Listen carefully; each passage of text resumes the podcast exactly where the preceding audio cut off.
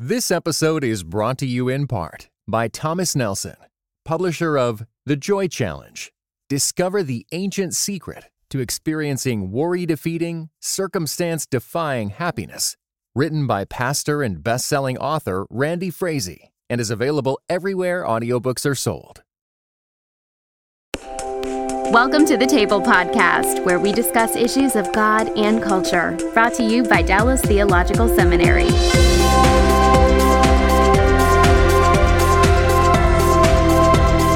The next category is loosening relationships. There's seven on this list. The fifth is loosening relationships. The, and the claim here is, and this might be something we might um, maybe even disagree about. The claim is there are fewer meaningful relationships and less community. There's more individualized life. There was a book uh, years ago called Bowling Alone that was Yeah. studying this. But there are changes in how those relationships are maintained. I think the argument here is, is that there, there are more superficial relationships, and there are more relationships that stay with, in touch with one another because of technology, because of distance. But there are really, actually, when you look at it, fewer meaningful, deep relationships or long term relationships. Yeah, I think when that book was written, you know, so much was just happening. Yeah. You know, I don't even know if Facebook was completely Yeah. uh, realized at that point. And so I think what we have to realize, I think this is what's important for the church, is the nature of relationships is a little bit different. Yes. As older people, we look at the kids on their phones and we're like going, oh, come on, be Yeah. with people. You don't know how to be with people.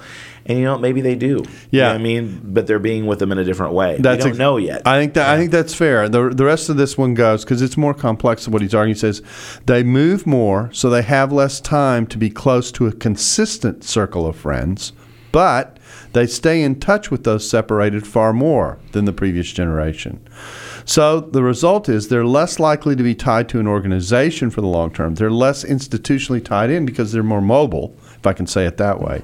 They still volunteer, okay, but the volunteering isn't with an organization that I'm going to be with over decades. The volunteering is related to I want to do this and help in this way. So it's more um, it's more scattered in terms of its associations. And then finally, they maintain the way they maintain their social relationships is completely changing. Those are those are the observations that are being made, and I think that's true. That the Yes. the mapping that goes on, the way in which relationships happen. I actually think I have a metaphor for this, and again, I'm going to use my son because I because his life is so contrastive to my own, um, and that is when when Stephen was in college, and even when he was a, young adult, um, just just out of college and in graduate school, his social time was spent in packs if I can say it that way. You know, he, it was it was um, uh, there was a group of about fifteen or twenty friends, and my joke with him is, "What are you doing tonight?" It would be about eight o'clock in the evening, and he hadn't made his plans yet.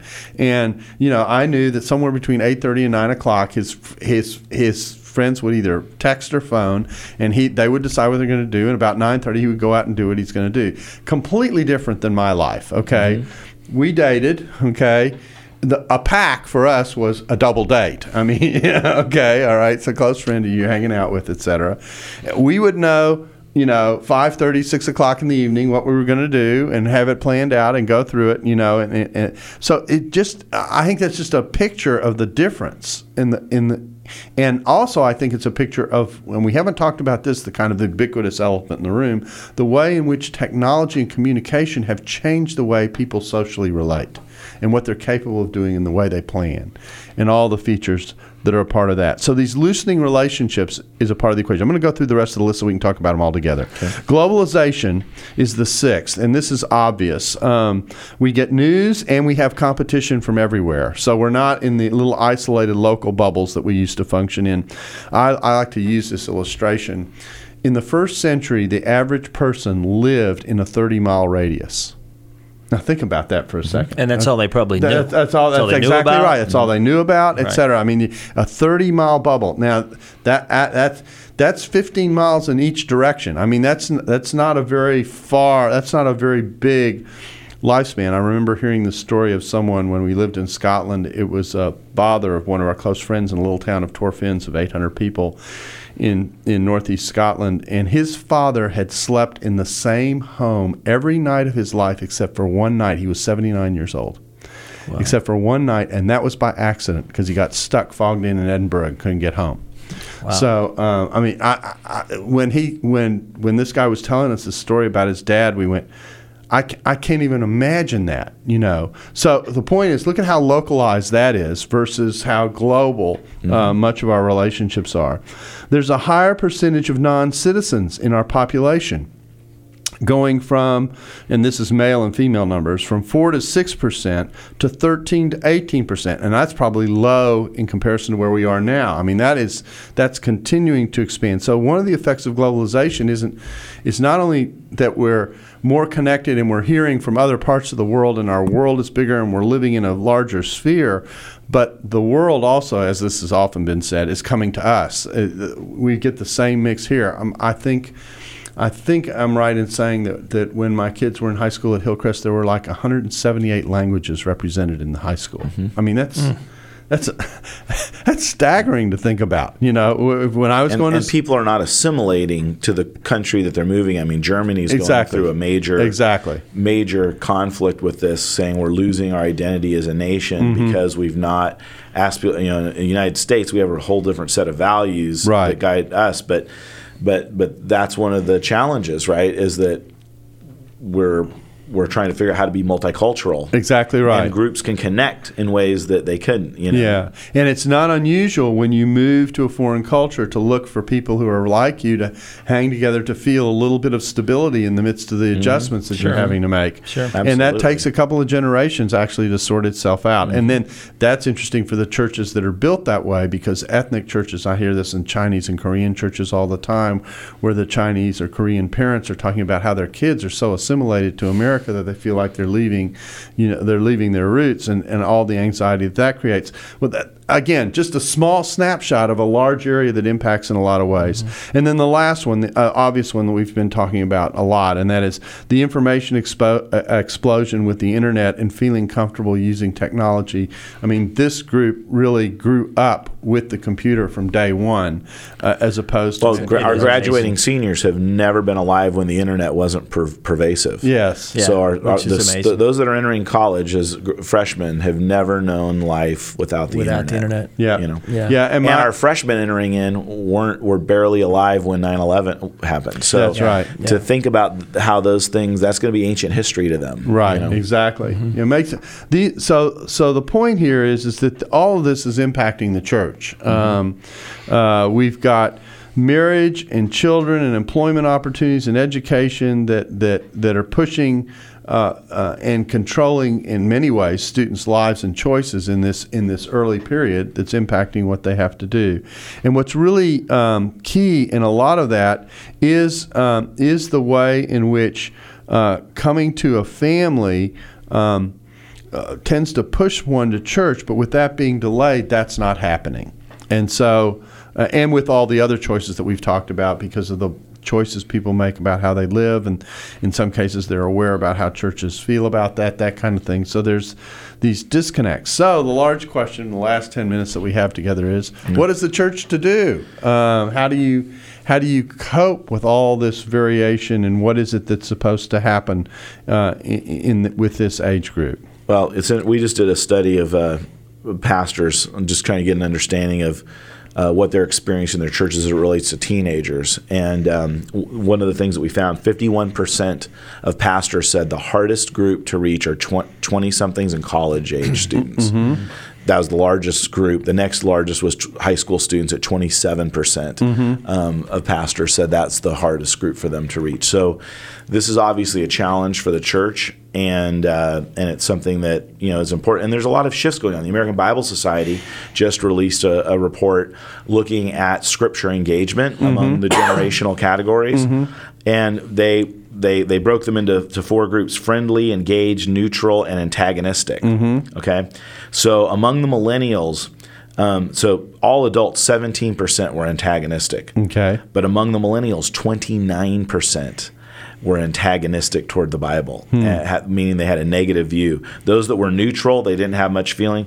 Uh, It's, it's about the same for millennials and all adults. But when we look at the engaged people actually using Scripture, 21% of all adults read it at least four times a week and have a very high view of it. Only 14% of millennials. So there's a really different way that generations are using scripture even in their lives and that's mhm. shaping i think a generation. I mean to have that kind of antagonistic views is something. Now, how much of that is a combination of what I would view to be two factors? One would mhm. be the presence of technology and the amount of time kids spend on technology, so they're and they're accessing information and playing video games and that kind of the variety of things that are mm-hmm. that they choices that they have. And then the second is the general uh, cultural discussion about the Bible, I would say, is mostly negative in terms of this is an ancient book. You don't really need to take it seriously, that kind of thing. Is Right. that the double whammy that we're getting? I think you're in the middle of that too with your Yeah. with your discussions over the years with Ehrman and, Yeah. and some of the things along those lines. So I think that is definitely a factor, and and most of the discussion has been on a popular level Mm-hmm. fairly, fairly negative. And the voices like yourself and others um, who would be defending, you know, the the reliability, the veracity of Scripture, are are not being given the time or the or the media Mm-hmm. time that, that it needs to get a, a fair hearing. So I think that's definitely an issue. What is ironic about the whole thing is um, with technology the way it is, and I don't know about you, but I, you know I've got. I can't tell you how many versions of the Bible on this little Oh, yeah, deal right here that I can take with me and I can study and do incredible things Yep. that that the scholars of old would just die to have access to things like this, the things that we can do and we can access, and that's all available to these to these young millennials I- as well. I've just know? I've just come from from a week at Logos Software doing mobile ed for them and and seeing about what it is. And of course, the Logos program was an ex, its starting point was here. Was here at Dallas DTS, Fest that's right. CD Word Library, Yeah. where we were we were contemplating what we could do with technology and the study of Scripture. And I love to tell the story of when I look at backgrounds in Scripture. I used to walk into class talking about Second Temple Jewish resources, and I'd walk in with a stack of books about yay high Yeah. and hand them out one at a time so the students could be familiar with them. But the only way they could access them would be to go to the library. that's right. Said, now I'm at the point, the last few years, I'm at the point where I don't have to walk in with a single copy of a hard copy book. Everything's on the computer. I can put it up on the screen. Everything is a click away. This episode is brought to you in part by Thomas Nelson, publisher of Grieve, Breathe, Receive Finding a Faith Strong Enough to Hold Us. Written and narrated by Pastor Steve Carter. Grieve, Breathe, Receive. Those three words became a profound mantra for Steve Carter during a season of deep healing, the kind that comes after painful trauma. Grieve, Breathe, Receive is available everywhere audiobooks are sold. Visit thomasnelson.com slash audio to learn more. And I think about what that means for me in actually doing my work with Scripture. And I go, talk about opportunities. Mm. I've got opportunities to do things I never, I, I couldn't have dreamed of doing when I first you, started. you, you couldn't live long enough to access the materials that you would need to do the things the time that right it would now. take me, exactly. I could I, I could know what question to ask, but the actual time it would take me to do that, Correct. to- no, I mm-hmm. would have been. It, it, I would have gone. Okay, I will write that one piece in my life. Yeah, you know. yeah. Now I can do it, and, and because of the speed of light and other things, you know, boom. Uh, if it's not Mm-hmm. Correct. there in about five seconds, I'm upset. So you know, so it's So there's the question. I mean, it's never been more accessible than it is right now, Mm-hmm. and yet they're not accessing it. they're not accessing it and there's there's actually negative you know views toward toward the bible and, and scripture you know and some of it is we're you know we're moving from literacy to visualacy Right, right. you know in the way that we that we interact uh, and back in 2008 uc san diego did a really interesting study and they found that um, the typical american receives about 34 gigabytes of information a day Hmm. but only 0.1% of that is uh, text Hmm. so, you know, what we're realizing is that words are not Right. what, what the information that people are taking in, Mm-hmm. and that we don't know what the effect of that is. We don't know how that's changing. You know, I, you know? this relates to the way I think about communication because I uh, there's an exercise that I do when I'm doing cultural engagement stuff in which I tell them. Um, I, uh, my daughter was once uh, buying furniture, and I'm not an interior designer, so while they were at the store and my wife was helping them, I was off to the side watching MTV, and everything would come up about every four seconds. You know, I, I, I, I, I would count how long a visual was up there, and I'm not even counting all the not stuff that's going on on the side. I didn't get to four any time in a five minute period. So I called my wife over and I said, I'm going to do something for you. I'm going to count how long the vision is up there, uh, the visual is up there, and and I went through the same exercise. Another two minutes, I never got to four, and then I turned to her and I said. That's how young people are processing information. It's in bursts. Okay, if you look at our magazines, et cetera, they're, they're Mm-hmm. Oh, yeah. structured to be quick and, and crisp. And so um, the idea of going through an outline, okay, I mean, To write a paper? uh, what, what, what in the world is that? I mean, and, Yeah. and then think about that in contrast to a web page. And yet we yeah. have a generation that's reading some of the biggest books, Harry Potter and the Twilight series. you know what I mean? Yeah. So there's Yeah. this there's interesting, you know, contrast. Exactly too. right. Right. And and I don't know what that means for the church, but I mean I think if there's one thing that I would tell a church right now, just based on the millennial situation, is when we get we have to think about how we go to where they're at Right. and be in their space Right. and we have to think about um, how many clicks does it take to get them to a place where we can talk to the gospel? Uh-huh. We want to go from zero to gospel in as short a period of time, in four laws if possible. Yeah, yeah. Right? And the reality is for this generation, it, it doesn't work that way. Yeah. And so we have to really be interested in them, being with them, and helping them. And when you consider that, you know, that 70% of those 82% that wanted to be married said that they they want to be fully developed as a person, that's part of what we offer as the church, Mm-hmm. Right, right? Is right. how to become whole. Right. But we want to move people so quickly somewhere that we're not willing to walk with them a little while Right. till maybe that moment happens. And so maybe it's that our churches need to be offering career and vocational counseling. Mm-hmm. Maybe we need to provide mentoring programs with people in our church in different industries that connect with teenagers and people in the community. Maybe we need to just have, maybe we need to put together parks and make our space more community accessible and be okay with dad bringing the kids to use the playground with a six pack like you would at the, the park down the street and be okay with that and not necessarily feel like we have to sit down and share the gospel with them right then right there Right. And I think I think that's one of the things that's that we have to be a little more present with people because there's a lot of skepticism and a lot of mistrust in what we're trying to do as Christians in the church. I, I agree with that. I think I think the church's strategy's got to be a lot more holistic Mm-hmm. than it has been. Um, we, you know, one of the things that, you know, at the at the risk of plugging Gabe and Right, the fact right. that he's going to be here, one of the things he talks about is that um, a lot of the the the problem with the millennials is that they've watched the older generation live out their Christian lives, Mm-hmm. and they've gone, it ain't working for these people.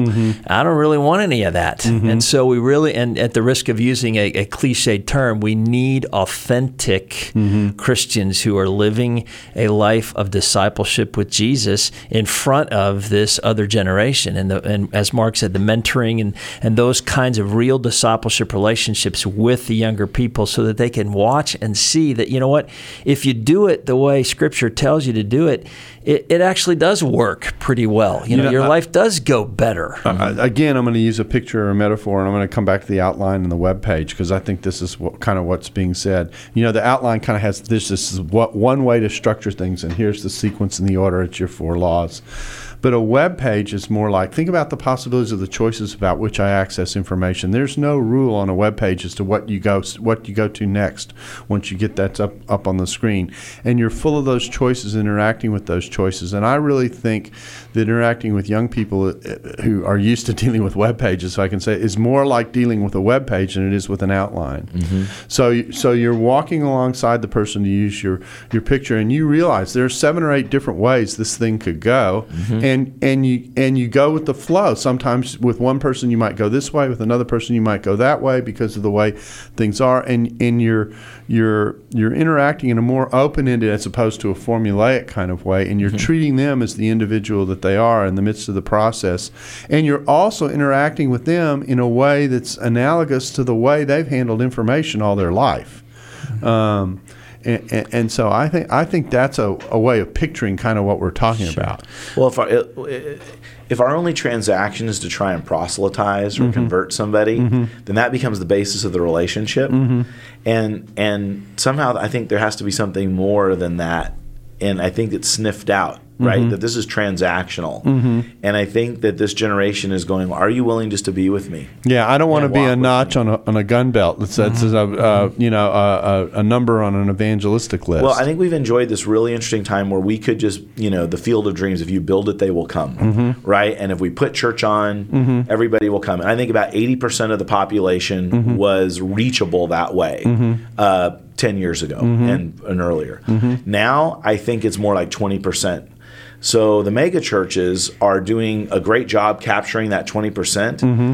but that's not transferable to a smaller church Yeah. because the, the, the pool of people to be attract that will attract in is very small. Right, right. So when you're dealing with this other group, you have to actually go Mm-hmm. and be where they are at and be present. And so I think right now some of the greatest innovation is going to come from smaller churches that are willing to literally take a walk around their community and say, God, what are you doing here, and why are we here where we're at? and where can we join in and get not to know to people, people et to come in 20 or 30 miles away. Yeah. But literally in our neighborhood, our walkable, you know, The radius. old parish concept. It is Yeah, exactly. Yeah, yeah. You One of know, the I think we have to go back to that if we're really going to be effective. And one of the things that I tell the, the I, I work with 10th grade boys on a mm-hmm. regular basis in our church, and one of the things that I tell them every week and pray every week is you guys are representing Jesus in every sphere of influence. You need to do that well. Mm-hmm. And the local church has got to do that. They've got to represent who Jesus is, not just in word, which we've we've gotten good at, but we, mm-hmm. we've got to do it in terms of all of our deeds. Mm-hmm. And all of our relationships. Most millennials aren't attracted to a brand mm-hmm. in, in terms of a church brand. They're more attracted to a because They they want to be involved in something that that actually does something that makes a difference that they can see tangibly this is helping people this is this is changing the way things are and churches that are involved in the community that are making a difference are very attractive to the millennials Well, we, we our time is not more than gone, uh, and so uh, but it's been it- it's been quick and brief and. Uh, the fastest 53 minutes in the world yeah, exactly right. But uh, It's always and it's to us. and it's always and it's it's but the start. Well, I'm sure I'll have you guys back to talk about more of this because it's a it's a topic that is going to be with us for a while and dealing uh, dealing with the with the challenges of, of a shifting life. Uh, this is one of the great cultural shifts that we're in the midst of. Uh, is something churches are going to have to wrestle and think through. And as I said, we're we're you know uh, just a couple of weeks away from a from a conference that's going to focus on this and try and help pastors and churches deal with this in in a significant way. And I think that uh, senior pastors and their staffs, particularly their youth leadership, uh, uh, will benefit from the from the conversation, and hopefully they've benefited from what what you've. Uh, shared with us today. In fact, I'm confident that they have been. Yeah, I just want to encourage people to this. think positively about millennials, not negatively. I think that changes everything. Yeah. You know, they're not broken, whatever. We're all broken. Yeah. Every generation's broken. Absolutely. Look at them in terms of the opportunities that we have Yeah. to play into. And you change that paradigm, and I think that's a lot of what we're going to do at, at Prone to Wander is try and change the paradigm about how we're engaging them. But I think that's really important for, for leaders. Well, thank you, Mark, and thank you, Jay. We're glad you could join us, and we thank you for joining us here at the table we discuss issues of God and culture, and we look forward to you coming back uh, on our next podcast. Thanks for listening to the Table Podcast. For more podcasts like this one, visit dts.edu slash the table. Dallas Theological Seminary. Teach truth, love well.